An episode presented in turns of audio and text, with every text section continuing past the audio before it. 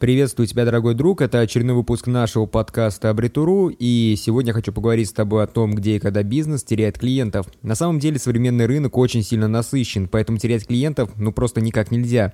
Я бы даже сказал, что это какая-то непозволительная роскошь для компаний в наше время. Несмотря на это, очень много компаний, а если быть более точным, то их менеджеры, постоянно теряют клиентов на самых очевидных моментах. Еще необходимо помнить о том, что в любых продажах важно не только продать товар или услугу, но и обеспечить хорошее сопровождение, а также последующую поддержку. Этот подкаст будет полезен предпринимателям, менеджерам по продажам и специалистам поддержки, которые хотят обеспечить действительно качественный сервис. Начать стоит именно с позиционирования своего продукта и информации о ближайших конкурентах. Вообще, с чего все начинается?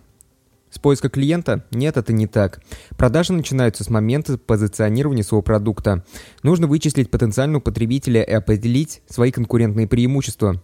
Конкурентные преимущества своего товара. Менеджер должен знать не только свойства своего продукта, но и свойства ближайших конкурентов. Ведь на самом деле клиенты могут очень часто спрашивать о том, чем вы отличаетесь от своего конкурента. Что именно у вас есть такого, что отсутствует у него. Вполне возможно, что у вас продукт, он намного лучше, но если конкурент ответит на этот вопрос, а вы не сможете дать ответ, то он может показаться более профессиональным, и выбор пойдет именно в сторону вашего конкурента. Многие начинающие предприниматели попадают в ловушку. Есть такая ловушка, как расходы на ненацелевую аудиторию. Это второй момент, когда бизнес может потерять огромное количество денег и клиентов. Если ваш менеджер предлагает ваш продукт потребителю, на которого данный продукт никак не рассчитан.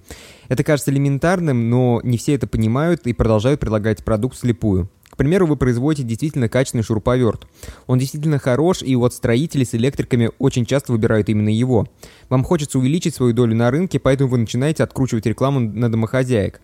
На самом деле я ничего против этого не имею. Ведь возможно, что кому-то из домохозяек действительно прямо сейчас нужен какой-то очень крутой шуруповерт, но они чаще путают инструмент с миксером. Они переходят на ваш сайт, они общаются с менеджером, они тратят его рабочее время, которое тоже стоит определенных денег, а после вы получаете повышение коэффициента отказов. Следует сказать и о том, что отсутствие качественной обертки тоже влияет на потерю клиентов. Женщины любят ушами, а большинство людей любят глазами. Если у вашего продукта или услуги нет хорошей, красивой и качественной обертки, то большинство людей пройдут мимо этого продукта. Красивая реклама, которая полностью соответствует реальным характеристикам продукта. Вот это и есть красивая обертка. Если реклама будет озвучивать характеристики, которые реально отсутствуют у этого продукта, то это, разумеется, даст прибыль, но эта прибыль будет краткосрочной. Но в перспективе вы потеряете доверие клиентов, и после уже будет бесполезно работать с этим продуктом. Ваша упаковка товара должна полностью соответствовать его заявленным качествам. Если ваш товар рассчитан на бизнес-аудиторию, то и упаковка должна быть бизнес-класса. Вот мы подобрались к самому элементарному. Будем говорить о том, что неопытность ваших менеджеров приводит к потере клиентов – Понятное дело, что за минимальную оплату труда вы точно не найдете нормального специалиста. Если мы говорим про 2019 год, то примерно 30 тысяч рублей и прогрессивный процент от продаж, вот это достаточно неплохие условия для продажника в регионе. В общем, это все к тому, что если бизнес оплачивает по минималке своих сотрудников, то и получает он соответствующий результат. Не нужно давать рубль, а потом спрашивать сотню сотрудника. Это все ваши завышенные ожидания. Уберите их. Давайте будем реалистами и будем трезво понимать, что сколько мы оплачиваем, такого специалиста мы и получаем. Но на самом деле я неоднократно своими глазами наблюдал то, как неопытность менеджера приводит к финансовым потерям. Хороший менеджер, он всегда контролирует ход беседы и может повернуть ее в нужное русло. Избежать неудобных вопросов, заранее знать ответы на самые важные вопросы и ответить максимально быстро на самые неожиданные. Менеджер должен уметь работать с возражениями клиентов, и это его самый главный навык. Если ваш менеджер работает именно так, как было описано ранее, если он отлично разбирается в товаре и максимально точно определяет потребности своего клиента, то он определенно вам приносит огромную прибыль, и, наверное, даже можно задуматься о его повышении. В России есть еще одна беда, про которую вечно забывают – отсутствие поддержки и стандартов обслуживания. Моя основная работа связана с поддержкой пользователей. Если посмотреть на это в общих чертах, то это постпродажное обслуживание. Если ваш продукт или услуга не предлагает разовое использование, то на этом этапе бизнес – может потерять огромное количество клиентов. Более того, вы можете получить такое количество негативных отзывов, что после будет проще запускать новый продукт, чем исправить репутацию старого продукта. Чтобы не терять клиентов, необходимо заставить сотрудников поддержки и постпродажного обслуживания соблюдать определенные стандарты – Я связан с этой сферой и постоянно на своей основной работе замечаю, что без жестких стандартов у всех сотрудников формируется свой личный стандарт обслуживания. К сожалению, вот этот самый личный стандарт получается у всех разный, и далеко не всегда сотрудники стремятся к лучшим результатам, если это не влияет на их оплату труда, поэтому это, наверное, тоже стоит учитывать.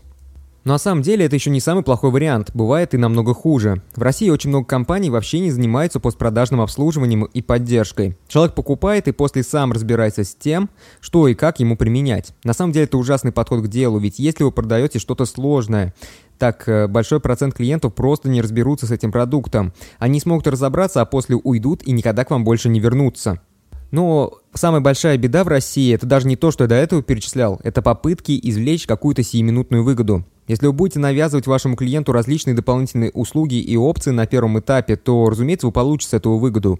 Но в долгосрочной перспективе вы потеряете гораздо больше, чем приобретете. Вполне возможно, что клиент купит немало дополнительных услуг, но кому они нужно, если клиент в будущем откажется от ваших услуг? Какой в этом будет смысл? Почему это так работает? Со временем клиент поймет, что вы ему навязали услуги, которым вообще ничего не давали в принципе. Представьте себя на месте клиента. Вам бы это понравилось? Я так не думаю, что вам бы это понравилось. Вы бы чувствовали бы себя обманутым, вы бы понимали, что из вас просто вытягивали деньги, и в итоге вы бы подумали, да это компания, они мошенники, я не хочу с ними работать. И вы бы точно перестали с ними работать, когда бы нашли нормальную альтернативу. Нередко компании теряют деньги, когда совершенно забывают напоминать про свое существование. Если вы не поддерживаете обратную связь с клиентом, то клиент заскучает и пойдет искать капельку общения у ваших конкурентов. Вы должны сообщать клиенту о том, что вы продолжаете существовать, что вы активно развиваетесь и у вас есть отличные планы на будущее. Если вы этого не делаете, то ваши шансы потерять старых клиентов значительно увеличиваются. И напоследок, такая беда, которая появилась относительно недавно, она появилась вместе с развитием интернета. Ранее мы у нас в блоге писали о том, как правильно общаться с клиентами. И там мы говорили о том, что общение с клиентом – это один из самых решающих моментов – если клиент находится на стадии выбора, то он будет ориентироваться именно на это. Он будет ориентироваться в первую очередь на то, как с ним пообщались.